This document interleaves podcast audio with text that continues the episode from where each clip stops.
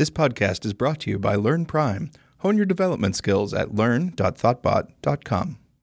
Giant robots smashing into other giant robots. Hello, everybody, and welcome to the Giant Robots Smashing into Other Giant Robots podcast. My name is Ben Orenstein. I'm here today with Brett van Zuiden. How's it going, Brett? Going well. Uh, so, you created a company called FilePicker, and a lot of things happened in between, and then you sold it, and then went to IFTTT, right? That is correct. That is. Although at one point it was named the name of the company actually started as CloudTop, um, and eventually turned into Ink. But the name that most people know us as is FilePicker.io. Right. Gotcha. And I'm saying the the IFTTT right. I F T T T. That is correct. Yep. Yeah. Gotcha. Cool. Three T's. Three T's. That's right. So let's rewind. Let's start at the beginning part of the timeline then.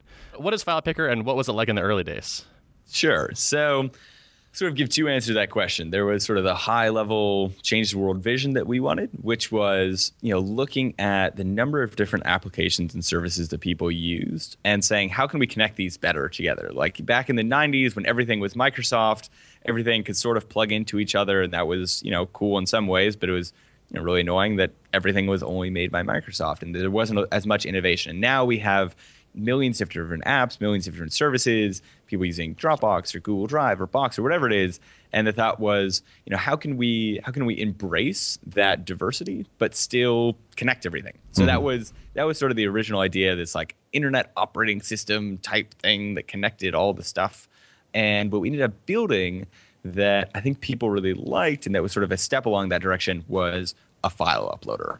Mm-hmm. Um, and specifically a file uploader that connected into Dropbox and Flickr and GitHub and all these different things. And so our notion was, hey, you know, rather than every single developer having to build these integrations themselves and deal with the APIs, if all they wanted was to allow their users to upload files, like why don't we bundle all that up? And why don't we mm-hmm. give them a single way of just saying, I need an image, take care of the rest.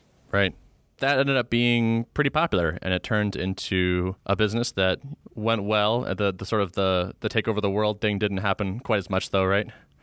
Uh, yeah. So the the story um, sort of we started out of MIT. There was uh, four of us there, mm-hmm. and before we even graduated, we like went out to Palo Alto, set up a house, did the whole Y Combinator thing, mm-hmm. and um, sort of what standard practice is these days of put something out there, see how people react to it, and then iterate on it. So, you know, just seeing how people use the tool, build it on, built on new features, new capabilities, and eventually ended up with, you know, a, a pretty dang good way of uploading files. And I think that's what got people excited. People said, look, I've built 100 million file uploaders in my life, and I don't want to deal with Internet Explorer 8 issues, and I don't want to have to deal with streaming multi-part uploads for files over 10 megabytes. You know, there's just a lot of cruft there mm-hmm. that we took care of. It, it's interesting how many businesses there are lurking in the like things developers have done a bunch of times and don't really like doing. Uh, the the term of art is schlep work. Uh, schlep, so yeah.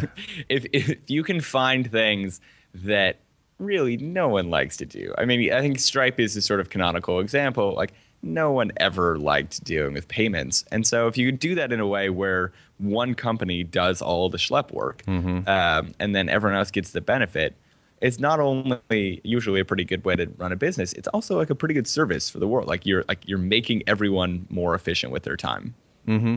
Yeah, I've seen people complain. I guess it's complaints, or just maybe lament potentially that like these days, development is becoming sort of more and more like gluing pieces together, and you're mostly sort of writing glue code as opposed to like unique things, which I guess is sort of like a one of those byproducts of more and more of the problems of the basic problems, the common problems are solved for you, and so you can you pull those pieces in, and you of course have to write a little bit of glue code to make that happen, but then you actually get.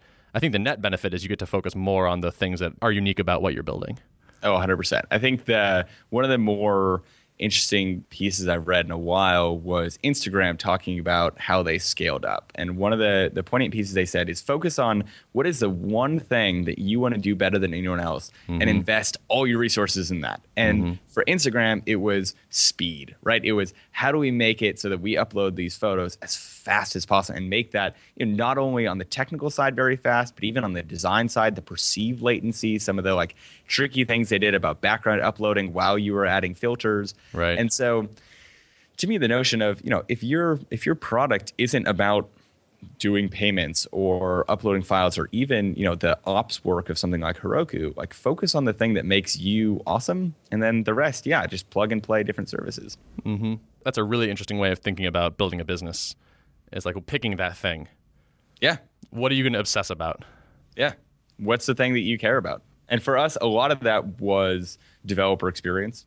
Mm-hmm. You know, for instance, we were hosted on AWS because we didn't need to rack our own hardware. Um, you know, we used CDNs. We you know we used all these different services. Yep. We used Stripe because it was great, and we said let's put all this energy into making it so you know we can solve a problem for other people, which is uploading files. It's it's nice to have that focus too because it lets you answer questions. Because there's so many times where like there's a couple good options for you know what you're going to do next or how you, you're going to have a feature work or you know any of the million questions that come up and if you have one or two overarching goals like we're going to be amazing at this then it helps you answer those questions 100% the, the other interesting thing is you know if you can predict it it also helps you define the scope of the business right so we focused 100% on dealing with the file upload problem and the file upload problem is a thing that a lot of people have, but not necessarily that large companies have. Like if we were going to go to Google or large software companies. So Mhm.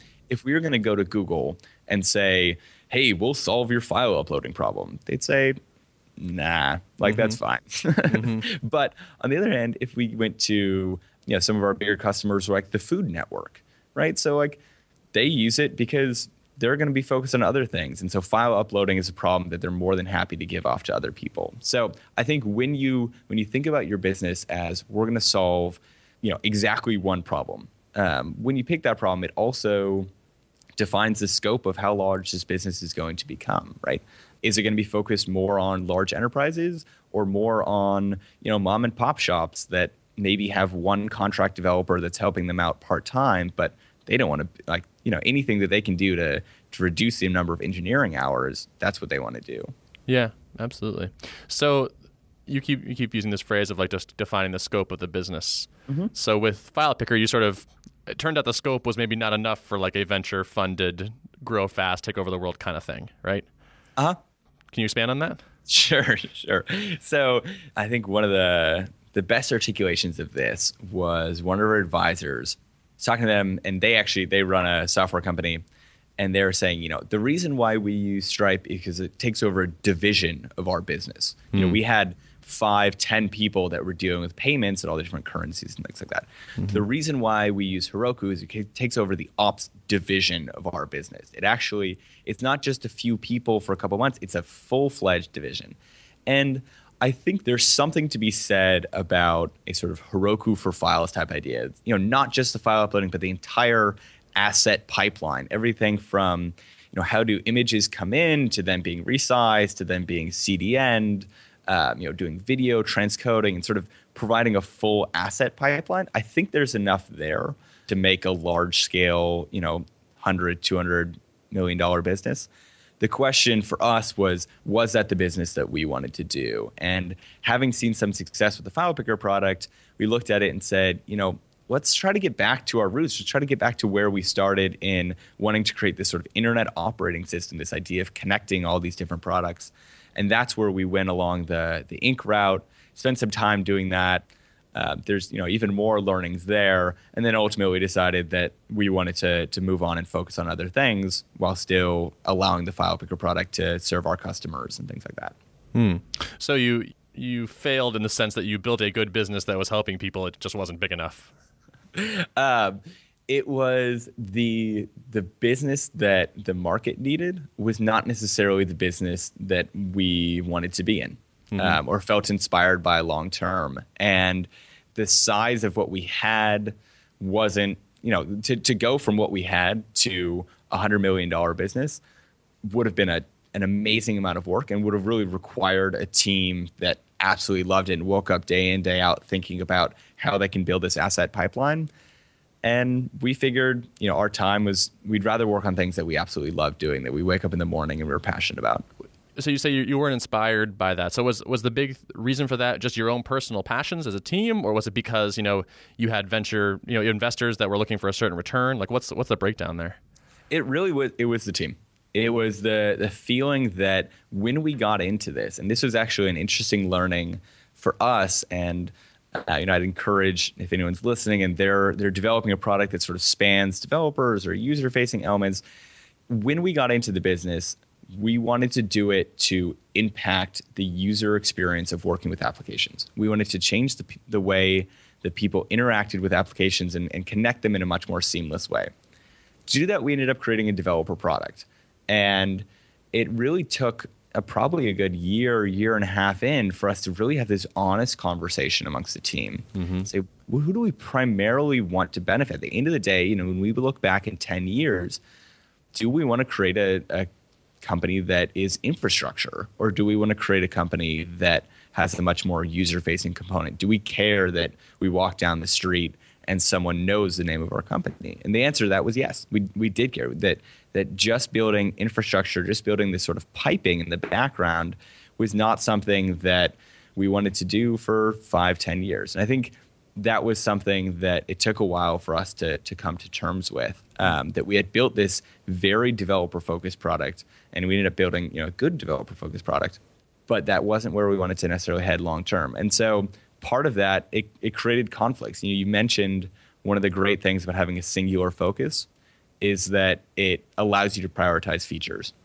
and we found ourselves there'd be times when developers would be asking hey we want this white labeling we want you know X, Y, or Z, and we looked at it and said, well, that doesn't really fit with our overall long term vision. Mm-hmm. Which part of the thing that excited me about selling it to someone else was they would be able to say, no, no, no, 100%. Like, we want to treat these developers like they're gods. We want to give them everything that they need um, rather than, you know, does this align with our long term vision? Mm-hmm do you feel like you're more on track now with the, what, what you want to do of changing the world and being a household name and all that?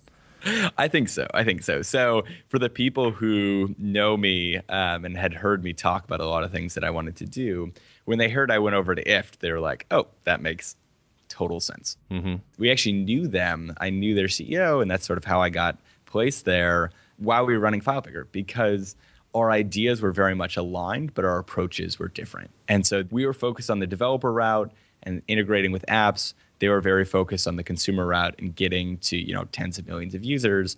And so when I looked at it and said, okay, what do I do, want to do next to still you know pursue this vision? It was pretty clear that I wanted to go there. Hmm. People might not know. Do you want to do the, the quick elevator pitch for IFTTT? Sure. I've only been there for uh, about a month or so, so I okay. uh, I may not get it, the wording precisely right. But the notion with IFTTT is to allow IF stands for if this then that, um, and it's to create these what are called recipes that are simple connections between the apps that people use. So you can say, if someone tags me in a photo on Facebook, save it to Dropbox. Mm-hmm. If I arrive at my house, turn on my thermostat. If it's going to rain tomorrow, send me a text message. And so yeah, I think there's hundreds of these what are called channels, these sort of things that you can plug in. And in some ways, it's this idea of recipes are like these like little mini apps, these little mini bite-sized pieces of technology that people can connect the different services they want into something that's useful for them. Yeah, to me, it's like bringing programming to the masses in a way. To to a technical audience, that's a very uh, effective way of describing it. Yeah, because it's such a superpower to be able to program things, like such a superpower, and uh, giving people, you know, th- this much of it, I think is is awesome. When I think about what an API does, especially for someone who writes code, it basically surfaces all the functionality that an application or service has and allows you to configure it and mix and match it in whatever way is appropriate for you. Mm-hmm. And so I think that's a really exciting, as you say, superpower to give to people. You know, I could write something that hooks into the Facebook API and hooks into Dropbox and does these things automatically. But I sort of want it to be just drag and drop. Even as someone who can write code, I just I want it to be much easier. And for someone who can't write code, it does feel like magic. It feels like a superpower. Mm-hmm. Yeah, even as someone that yeah, like you said, that does write code, it's it's nice to have like a click that, click this, and now you're you're done, rather than writing the code. That's honestly pretty boring as far as code goes, like connecting these things together. Yeah, and and to be fair, we're honest with it, right? We're honest that we don't support you know every possible use. There are going to be things where, of course, you want to write code for it. You know, if I'm tagged in this post and it's a picture of you know a Brazilian monkey, then posted on Instagram. No, like we you know we we don't allow you to define all the parameters. This isn't a programming language, uh, but it is these sort of bite-sized pieces of technology. So you're a project manager, I am program manager. program manager. yeah. What's the difference? Or product manager. Sorry. Pro- oh, It's I know I know all these different things. I say it's PM, uh, which and and we'll we'll leave the P and the M undefined. Um, okay. It's essentially how do we go from here's an idea for the business. You know, how can we allow these recipes to be more useful to people on a daily basis, and exploring that, determining you know what changes we may need to make, and then going all the way from that through launch. So hmm. it's you know taking high level nebulous ideas about something that should be done or could be done, mm-hmm. fleshing it out, and then actually leading it through implementation, working with the engineering team to get it built. Okay. So are you actually writing code then, or no? I uh, I made the determination. This is actually something that I ended up doing at FilePicker as well. Once the team was a certain size, I said I'm not writing production code. I built a lot of the core pieces of FilePicker. I enjoy. I'm an engineer by background, but for me, writing code was always a means to an end. It was always I want to instantiate these ideas I have um, and allow you know allow people to use it. But the actual process of engineering of dealing with large scale problems was not something that really excited me. And so when I say non-production code, I'll prototype things. I'll you know, was sketching out, hey, how is it going to feel to interact with this flow in a certain way? Maybe I'll make a keynote mockup, or maybe I'll just code something up in HTML and CSS and JavaScript, and then we'll hand that over to people who actually productionize it and you know think through all the actual hard problems underlying there. But uh, you know, I think the best sort of product requirements document is a prototype. Hmm. Yeah, totally agree. It's it's interesting to me. I'm I'm just seeing a little bit of a theme here where you left File Picker because it didn't excite you, and you stopped coding because it didn't exactly excite you. And it's interesting to see how driven you are by you know you seem to have a clear vision of what you want to do and a pretty good knack for getting away from the stuff you don't want to and diving into things you do. And and I'm very fortunate because of that. I think the day and age we live in, especially being technologists, affords us this opportunity to say, I'm going to work on what I absolutely love to do. If I mm-hmm. love writing, you know, Go coroutines, awesome. There's a place for me that I can just go do that, and that's super exciting. And it's a very similar feel as what we were talking about earlier about, you know, building businesses via plugging in different pieces it's a similar thing with people, right? Find the thing that you're absolutely passionate about and then go for it. That's what I've tried to do. Mm-hmm. My goal, uh, I heard this from a friend of mine. My goal is to never work a day in my life. You're just you're just playing and stuff you like. Oh yeah, just doing the stuff you get. You know, wake up in the morning. You know, that's not to say that there aren't hard problems and frustrating times and things like that. But if you're doing it right, I think you, uh, yeah, you wake up in the morning, you're happy with what you do. Yeah, it's interesting. I've been I was rereading uh, the Four Hour Work Week recently, and one of like the core assumptions in there is like you hate your job, and so let's figure out how you can minimize the amount of time you spend working so that you can go do stuff you actually like. Yeah. And you know, when I read that uh, many years ago, I was like, yeah, absolutely, this is totally on. And I read that you know a couple days ago, and I was like, I kind of. I don't hate my job at all, actually. like I'm doing what I want to do. Like, what would I do if I, you know, had you know infinite financial freedom? Was like kind of this actually. Yep. So Uh, I, I feel insanely lucky that that's true. there's a apparently this is a, a quote attributed to Mark Zuckerberg when Yahoo approached Facebook for a billion dollars to buy them, and Mark was apparently talking to the board, and they're like, "Well, I think we should really take this, and you know, this is a meaningful amount of money. Mark can make a lot of money on this." And he's like, "Yeah, but you know, if you gave me a hundred million dollars today and took away Facebook, you know what I would do? I'd go build Facebook again." He's like, "I like." He's like, "I like. I want this thing to exist, mm-hmm. so." it doesn't really matter. Like I, I want this to exist. I love what I'm doing. So why would I stop doing it? Right. And that's not to say I think, you know, again, I'm very fortunate that I found something that I am so inspired by and I found something that I am so passionate about. Because there are a lot of people who work for a living and that, you know, they work so that they can do the things they do outside of work. So that, you know, I have a an Aikido instructor who loves doing Aikido and you know he he wants to get away with doing as little work you know for a job as possible because he does what he loves. Yeah, it's pretty awesome to be in, in this position. I think like there there are a lot of fields that you can be passionate about, but they don't support like a full time you know type of income. Yeah. So we're we're lucky. You mentioned Aikido. What hobbies do you have? Is that a big one? Um, so one of the things for the year and a half or two years or so while we were heads down on FilePicker, I really did nothing else. And it was, you know, it was a full time, seven days a week type thing. And that was great. It was very satisfying to the soul. Was, I, was, I was very content. I wasn't necessarily happy all the time. You know, there was hmm. times I was stressed out, but I was very content. And then as we started looking to transition the business, all of a sudden I started having a lot more time because, you know, I was working 10 hours a day instead. You know, I had weekends. And so I started looking at other things I wanted to do. So certain things, I've started doing salsa dancing. Dancing. I've always been big into salsa. Uh, it's a fun thing. I'd like to do some more rock climbing. We'll see if that fits in. I've started reading more. I don't know. I just I feel like I'm trying to be more intentional about the hobbies that I have and the things that I do outside of work. Um, and I actually find it makes me more productive at work. What do you like to read? So I've started reading more fiction recently. Um, before I was reading a lot of, you know, as I transitioned from engineering to more management side, I started, you know, the hard thing about hard things. Bill Walsh had a good book on um, management. I started reading Lolita actually just the other day. So sort of starting taking taking down the you know Time 100 books. Oh, nice. So yeah. Cool. So, what was uh, doing Y Combinator like? So I, I guess at the high level, fantastic experience. So there's two major things that we got out of YC. One was being surrounded by a phenomenal number of other startups, mm-hmm. and all just like super driven, super intense people who also wanted to go change the world. And I think you know some of our batch now is actually you know achieving that and is in a position where they're doing really exciting things. Instacart is one of them. Coinbase is one of them. Uh, you know, some of these names that are, are now very big companies. And so when you're in a room with those people, it's it's incredibly energizing um, and it's incredibly focusing. And everyone there, you know, it's not competitive. They don't they don't pitch you against each other in any way.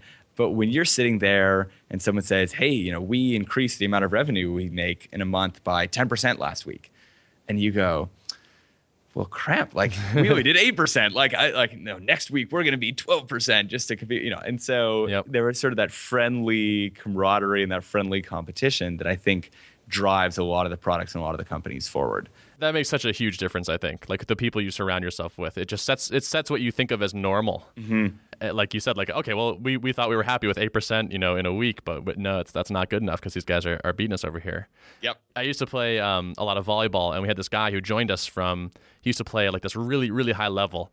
He was from Brazil, and he would just destroy everybody because he was, you know, used to competing at much, much against much stronger players. And over time, you could watch him get worse. Like he Yep. stopped having to jump as high to get over the block, so he didn't because it's a little bit tiring, and he stopped hitting quite so accurately because you know the, the defense wasn't quite so good, and like you just you could see this guy his play degrade over time. Yep. This is why you have to work with phenomenal people, right? It's like say you don't like, uh, well, I'll just yeah. Yep. Yeah, so that was awesome. The other side of it was as a as a developer tools company, as a product selling things to developers, we could not have asked for a better starting customer base. Right. You you go out and if you can build something that YC companies want to use, that was a pretty good starting base. And we could actually sit there and talk with them and say, hey, you should use this. And they said, eh, no, unless it does blah, blah. We go Right. back and build it and say, now use it. Say, okay. And then we could actually even work back the chain of YC companies and start working with bigger and bigger companies. Right. Right. So there was our batch that was all just like fresh startups. And then, you know, you go back two years and you're talking to Airbnb and you're talking to SurveyMonkey and like, you you know, some of these things where you can actually scale up the size of the company just by going back in time That's with cool. Y Combinator classes. Yeah. So that was super useful for us. A little more niche, you know, just to the developer tools market, but uh, was super helpful. Do you have any regrets about that time period?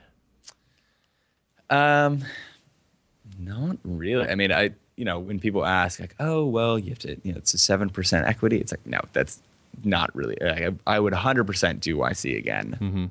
I wish I made better friends there. I guess I like some of my really good friends now are from that period, and our batch was we were the summer 2012 batch, which was the largest one up until the current one. So we were 84 companies. Um, and this was before they had sort of figured out how to scale it as well. And so we, I didn't really know all the people. And in fact, there will be times, this happened the other day, where I met a buddy of mine's roommate and we were talking about what he did and what I did. And we were like, wait a minute, I think we were in the same class. Hmm. like, and like, these are great people that are doing interesting things that I would love to be better friends with. And, you know, just because you're so focused on the company and what you're doing and trying to get ready for demo day, you don't have as much time to, to make friends with some of the other people. But Mm-hmm. it's not a real regret. I mean, it's, you know, it was a conscious trade off that we made to work harder on the company and spend less time, you know, with our batchmates. But it would have been fun. So you you made the transition from being an engineer to doing this uh, P, whatever PM stands for. Whatever PM stands for, yeah. Um, so I'm finding myself uh, sort of in that position these days, and I, I'm sure it happens to a, a fair amount of developers as they move Mm-hmm. along in their career. Do you have any advice? So there's a there's a number of things that we can chat on here. One is going from an engineer to being to starting a company, being the CEO. So like that's a whole experience in and of itself.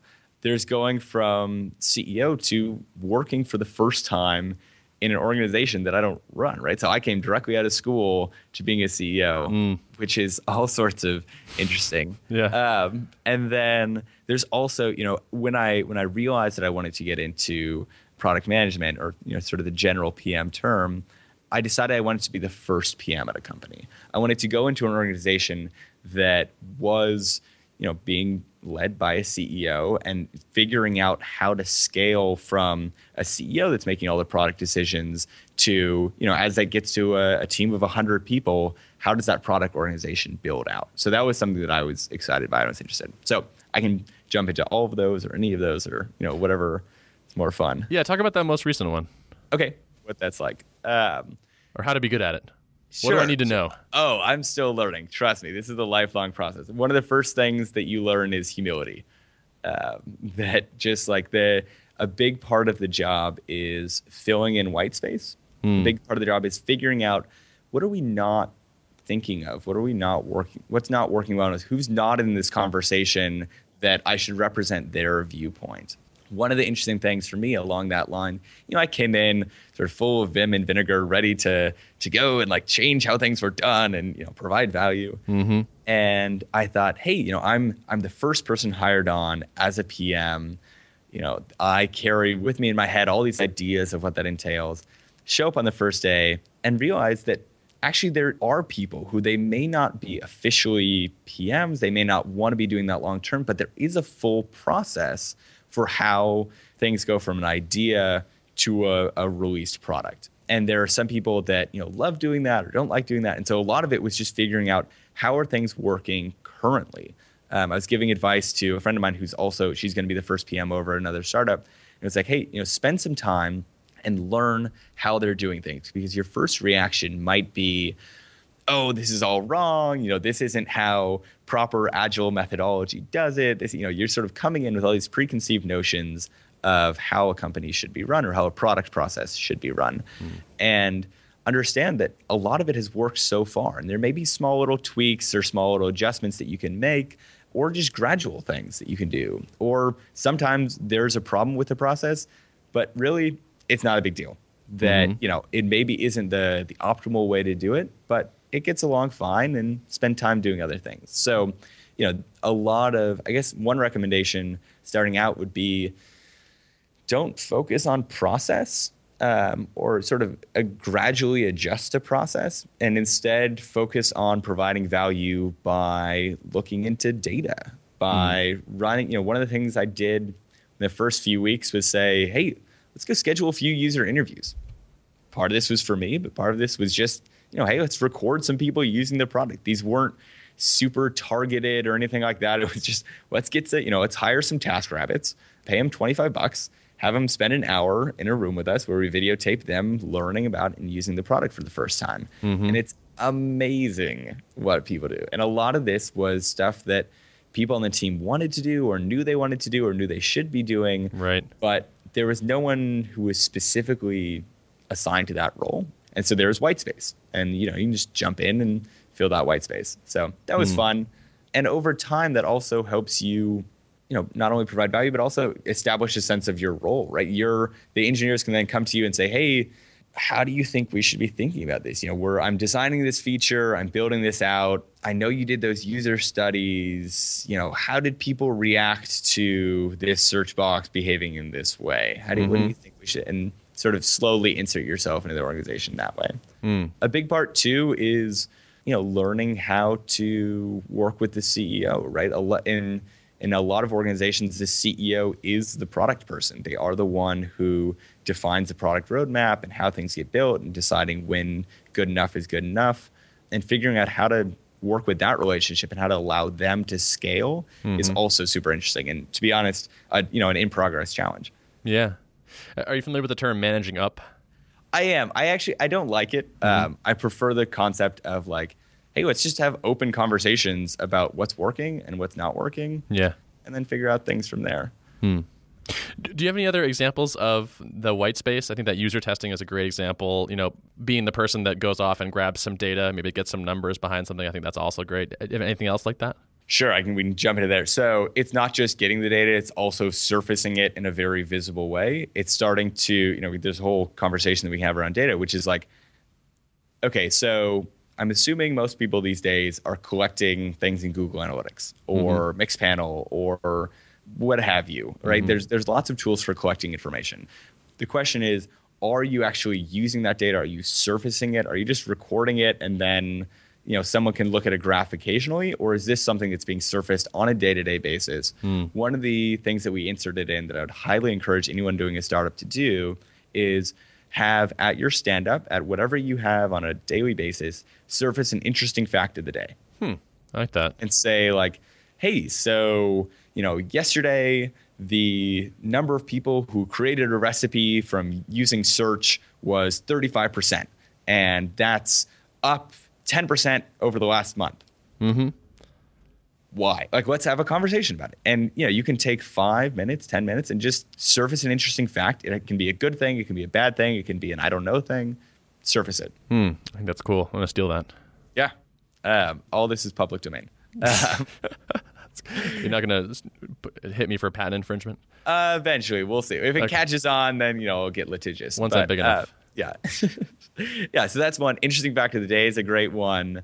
A big thing too is taking all the ideas that people have in their heads about everything. About hey, there's this project that someone did that's you know analyzing user behavior in this way, but only one person knows it and it's not documented anywhere. Like sit down with that person, tease out all the information about how the project runs, put it in a README, and throw it up there. Hmm. You know, what are you know, people have ideas for what we should be working on next.